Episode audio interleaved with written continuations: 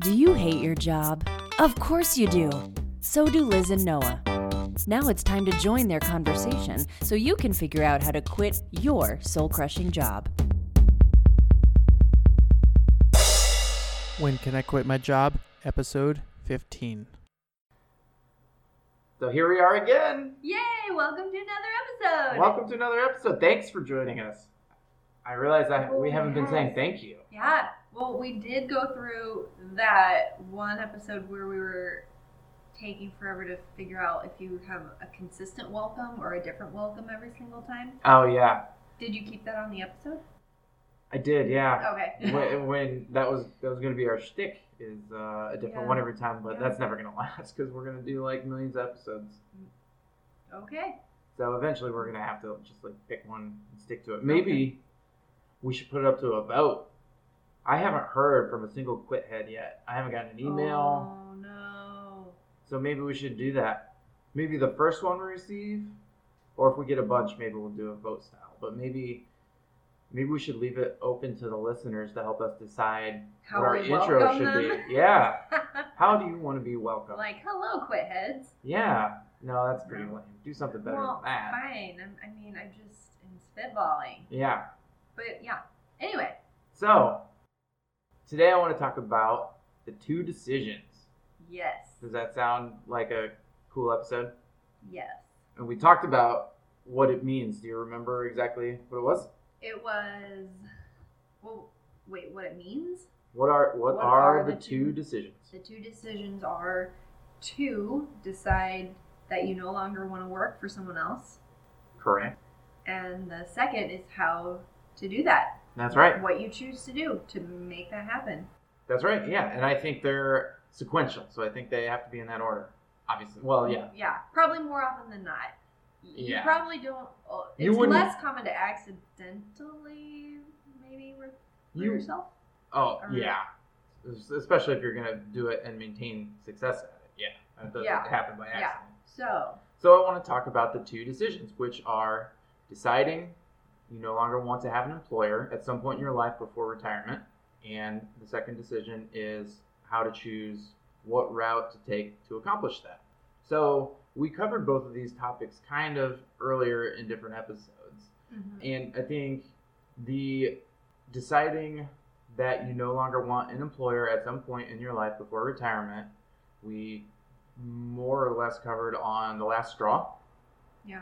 And deciding how you want to accomplish that, I think we kind of covered our version of that on our land investing episode. But I want to delve a little bit deeper into both of those. Yeah, because you had a question from a listener, also your brother. I did, yeah. We'll call him a listener, but yeah, my brother, Aaron.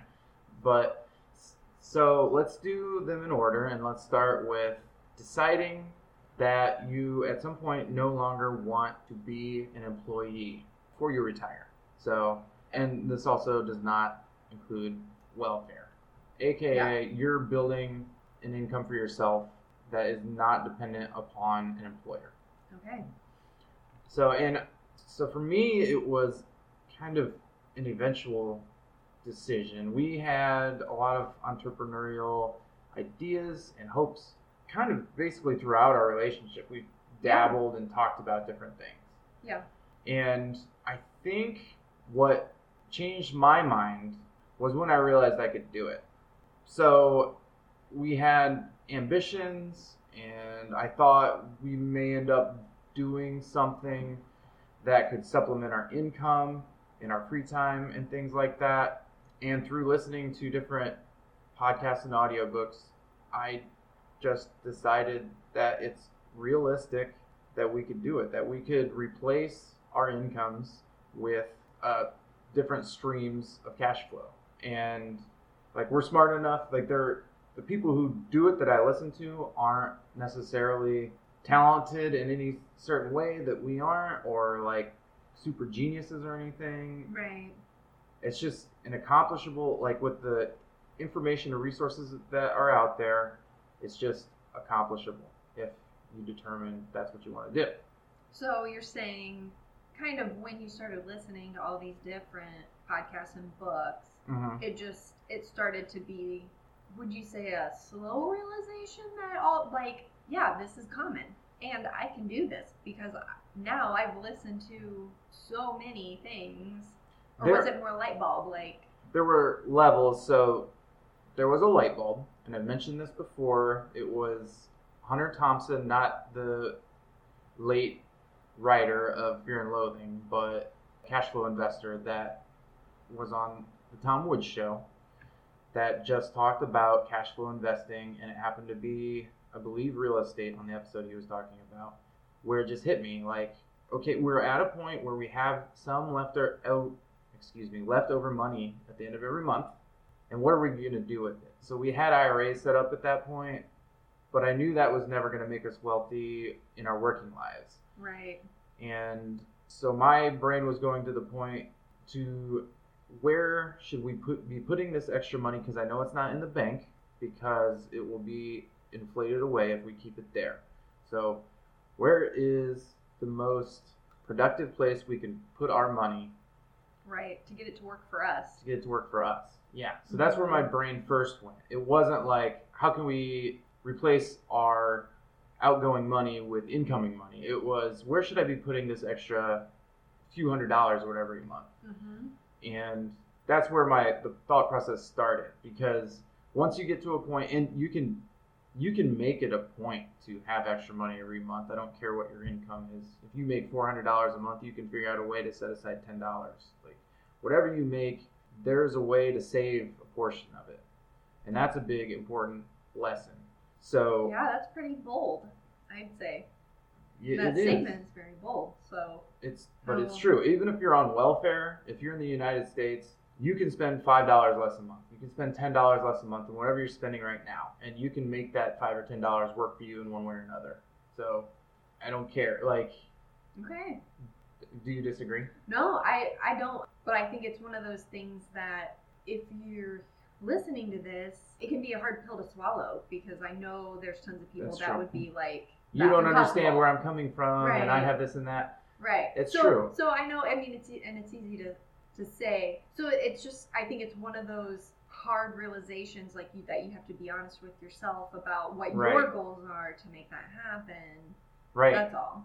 It's it's not in their mind to think of how should I be, number one, creating a way to have $5, $10 or more a month at the end of the month.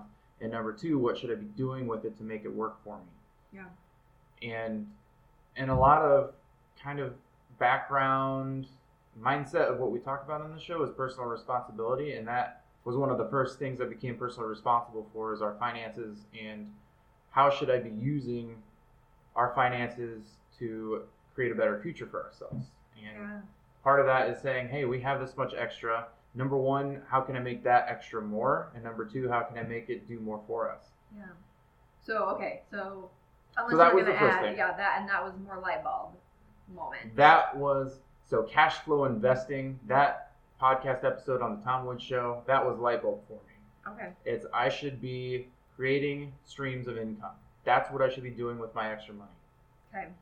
So that was a light bulb. But the slow eventual thing was, so that's not even what you're just talking about. Sorry to interrupt. That's not even the light bulb of the question, the decision that you're saying. That right. So is that what you're getting to? Is this where the slower? Yeah, I think so. Is? Okay. So it wasn't light bulb. It's kind of a sandwich. It's okay. Light bulb is the crust. Okay. And then I figured out land investing, which we'll get to. That's the second question. And then through land investing, I got the top button, which was, I can use this to quit my goddamn job. Okay. So, sorry, Lord. Maybe we'll cut that out. I don't know. But yeah, so the buns are both answering the first question, and the meat is answering the second question. Okay. Does that make sense? Yeah, it does. You're really into this analogy thing lately. You guys don't even know what's coming. I'm into analogies like a chicken on a June bug. A chicken on a June bug? A chicken on a June bug, that's the correct saying. I used to think it was a June bug on a chicken, but but it's because chickens really love to eat June bugs, so they follow them all over the place like crazy. Okay. Yeah, that was... You love them that much, though. So. Yeah, that was Anna quote. Anna was Don's mom, my stepdad's mom. Oh, yeah, I was going to say that's your mom. It's a Kentucky thing. Yeah. Like a chicken on a June bug, like white on rice. Oh. But, so... Yeah. So, that episode of Tom Woods, it led me to check out the... Hunter Thompson has his own podcast, which is about cash flow investing. I can't remember the name offhand, but I'll link to it. And then that podcast led me down a rabbit hole. And I think if you're at stage one where, well, okay, this is actually stage two, so I'll hold off on this. But I got to the point where I realized that I can, so yeah, maybe I have this phrase, I don't know. Maybe I have the questions phrased incorrectly. Okay. Because maybe, so I think you have to have the desire to not work for someone. Okay. But your first move when you're thinking about investing your money isn't going to be to say, how am I going to invest to replace my income? Maybe it's just, I have $5, $10, $25, $50 extra a month. Where should I be putting it? So maybe that's the true first question. I don't know. Yeah, I don't know. That's a good question about the questions. Yeah, that's a good question. Yeah. Good question. Good question. That's our version of question in our house. Yeah. Good question. Good question. So. So I mean, for the purpose of the episode. Let's not debate what question we should. If you're listening to this podcast, you at least probably have an inkling in your head that you don't want to work for somebody else at some point in your life before you retire. And that's the seed. Yeah. If you have that seed planted in your brain, that's really the answer to the first question. So it's not even knowing or believing that you can replace your income with different streams of income. It's basically, do you want to work, not necessarily even work for yourself, but do you want to not work for somebody else before you retire? And if the answer to that question is yes, first off, no, you can, because that's true. And I think we're going to do an episode on that.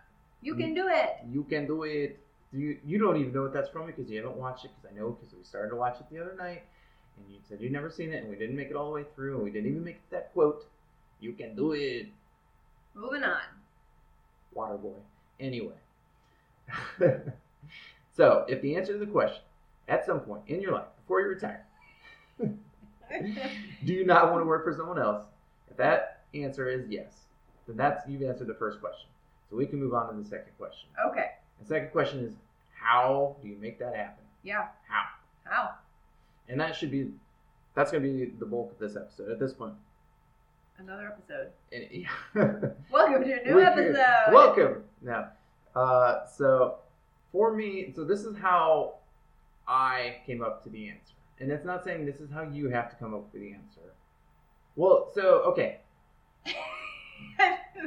Is the answer to the first question for you a resounding yes? Yes. It is? Yes. Okay. Well, sometimes I'm not 100% sure. Well, I think so. At some point before I would retire? Yeah. Okay. Well, I might go on a tangent here for just a second. Okay. And this maybe ties into another episode that we might do. But, well, how resounding of a yes is it? Well, it's a resounding yes.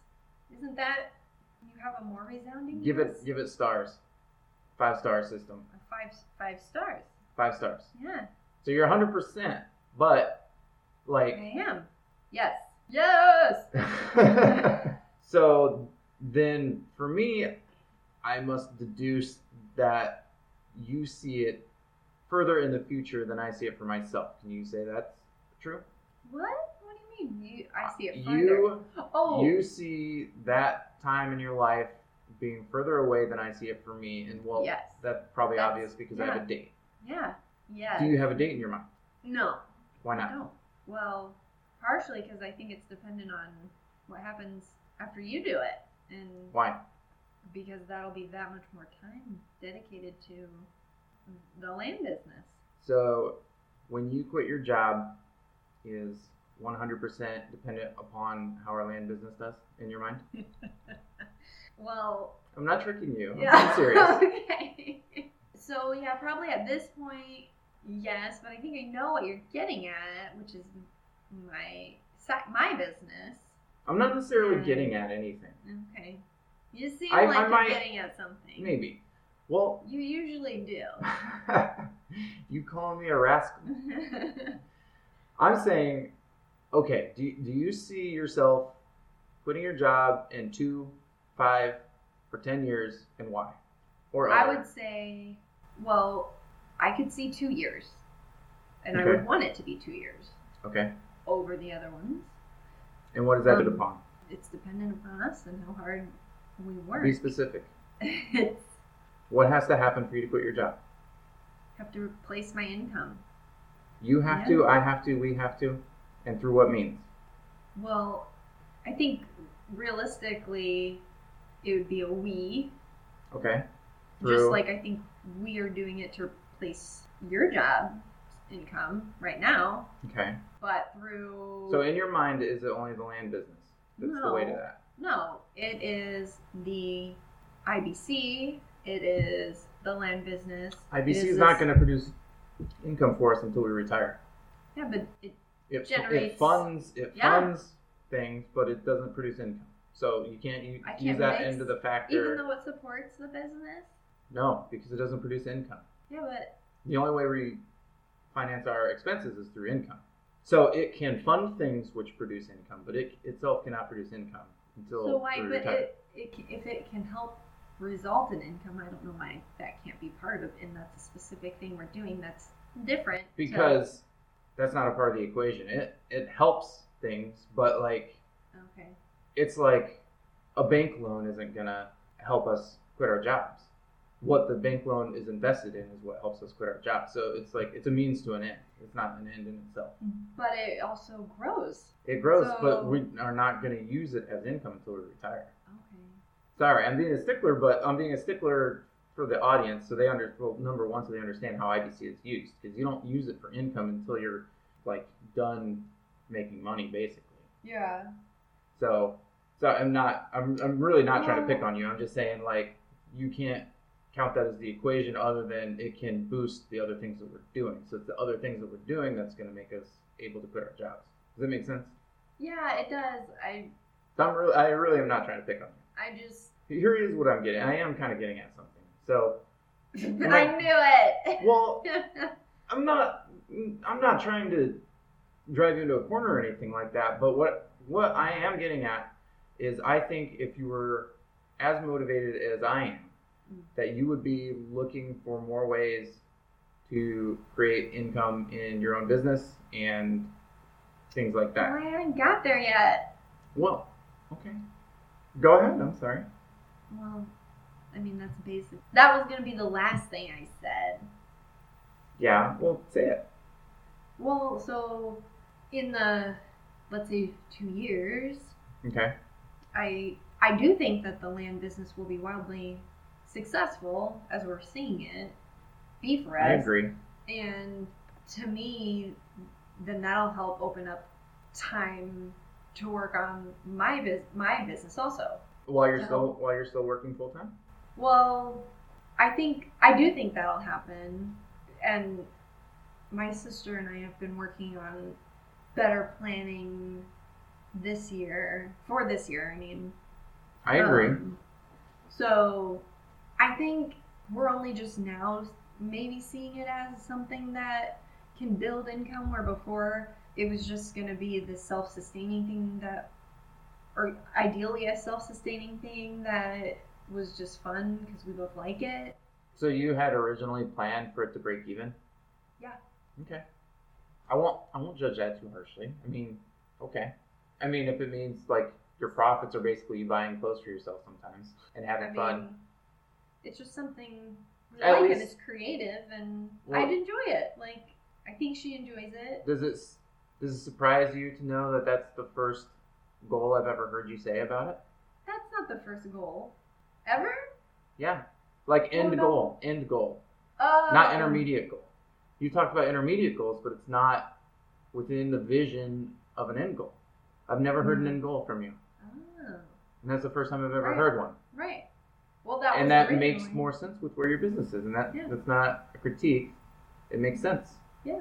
And it gives real name power to your name brand. Is that a joke? I don't know.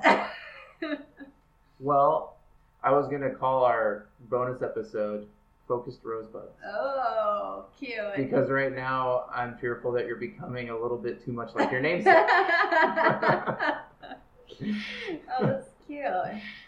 But, so we did go on a tangent there. But, so... Hey guys, we're going to take a break from the episode for a second. I'm going to be honest. The conversation went a little south here. I was being a little bit of a dick, and I think I maybe pushed Liz a little too far. I clipped out the rest of this part of the conversation, and we moved on. If you're interested to hear what happened the rest of the conversation, I think this will be our first bonus material on our Patreon page. Become a supporting member to find out how much of a dick I am. Now back to the show. So, back to the question at hand. Perfection is perfected, so I'm going to let him understand from a young G's perspective. Oh my god. So, we got a little off topic. Oh, fruit fly. We got a little off topic there. Back to the question. Question number 2. How do I do it? How do I replace my income so I can quit my fucking job so I don't have to work for some jerk anymore? Yeah. Well, here's how I did it. I like that idea. Here's how I did it. And is it fair? Well, I don't want to take all the credit because obviously it was a family decision. It was a marriage decision. So I believe that we were in constant discussion about this as I was developing my thought. Is it more appropriate for me to say I or we when saying how I decided, how we decided to do it? I don't want to. Oh, I mean, it was a joint decision. Yeah. I guess. I can only describe my thought process. Right. But we had, obviously, ongoing conversations about it while we were figuring out a strategy. Yeah, you can say I. Okay. So, as I said, it started with the Tom Woods podcast. I learned about cash flow investing.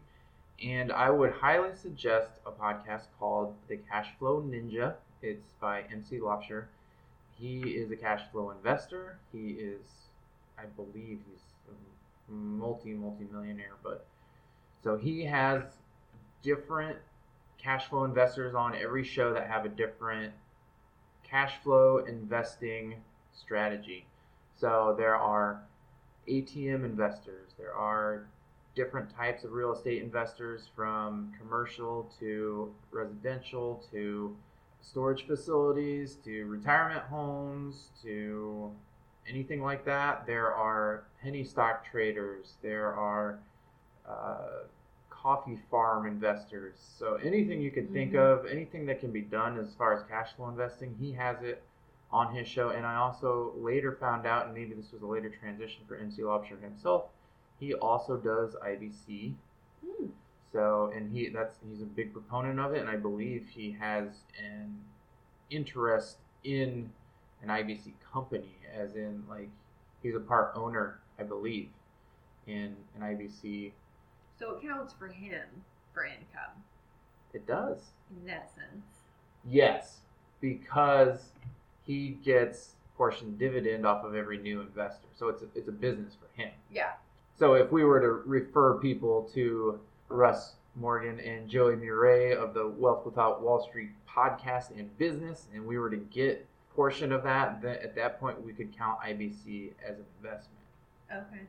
We don't get paid. We do refer people. Yeah, that's true. Only through this podcast, basically. Well, I also try to refer to my friends and family, but nobody listens to me, so. So we're taking it to everybody else. Exactly. But so I listened to that, and I actually looked into and followed up on an ATM business, but the dude was not put together well, and he didn't call me back for a long time, and after I called him 2 or 3 times, he finally called back, and when he was on the phone, he was spacey and not paying attention to me, so I decided, even if I liked his business model, I didn't like the guy, so I'm not going to invest in him.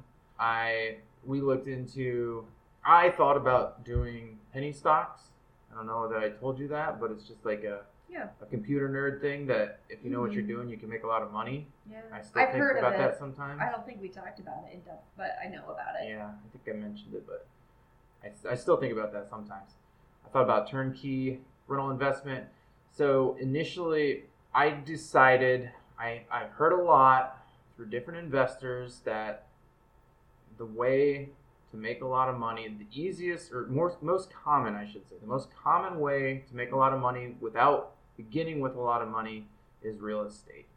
And I also, if you know who Ron Paul is, he ran for president in 2008 and 2012. And the reason I'm telling you that is because he is a financial genius and he is big into real estate and precious metals. And it convinced me that those are good places to have my money because of how they maintain their value even through recessions and things like that. Yeah.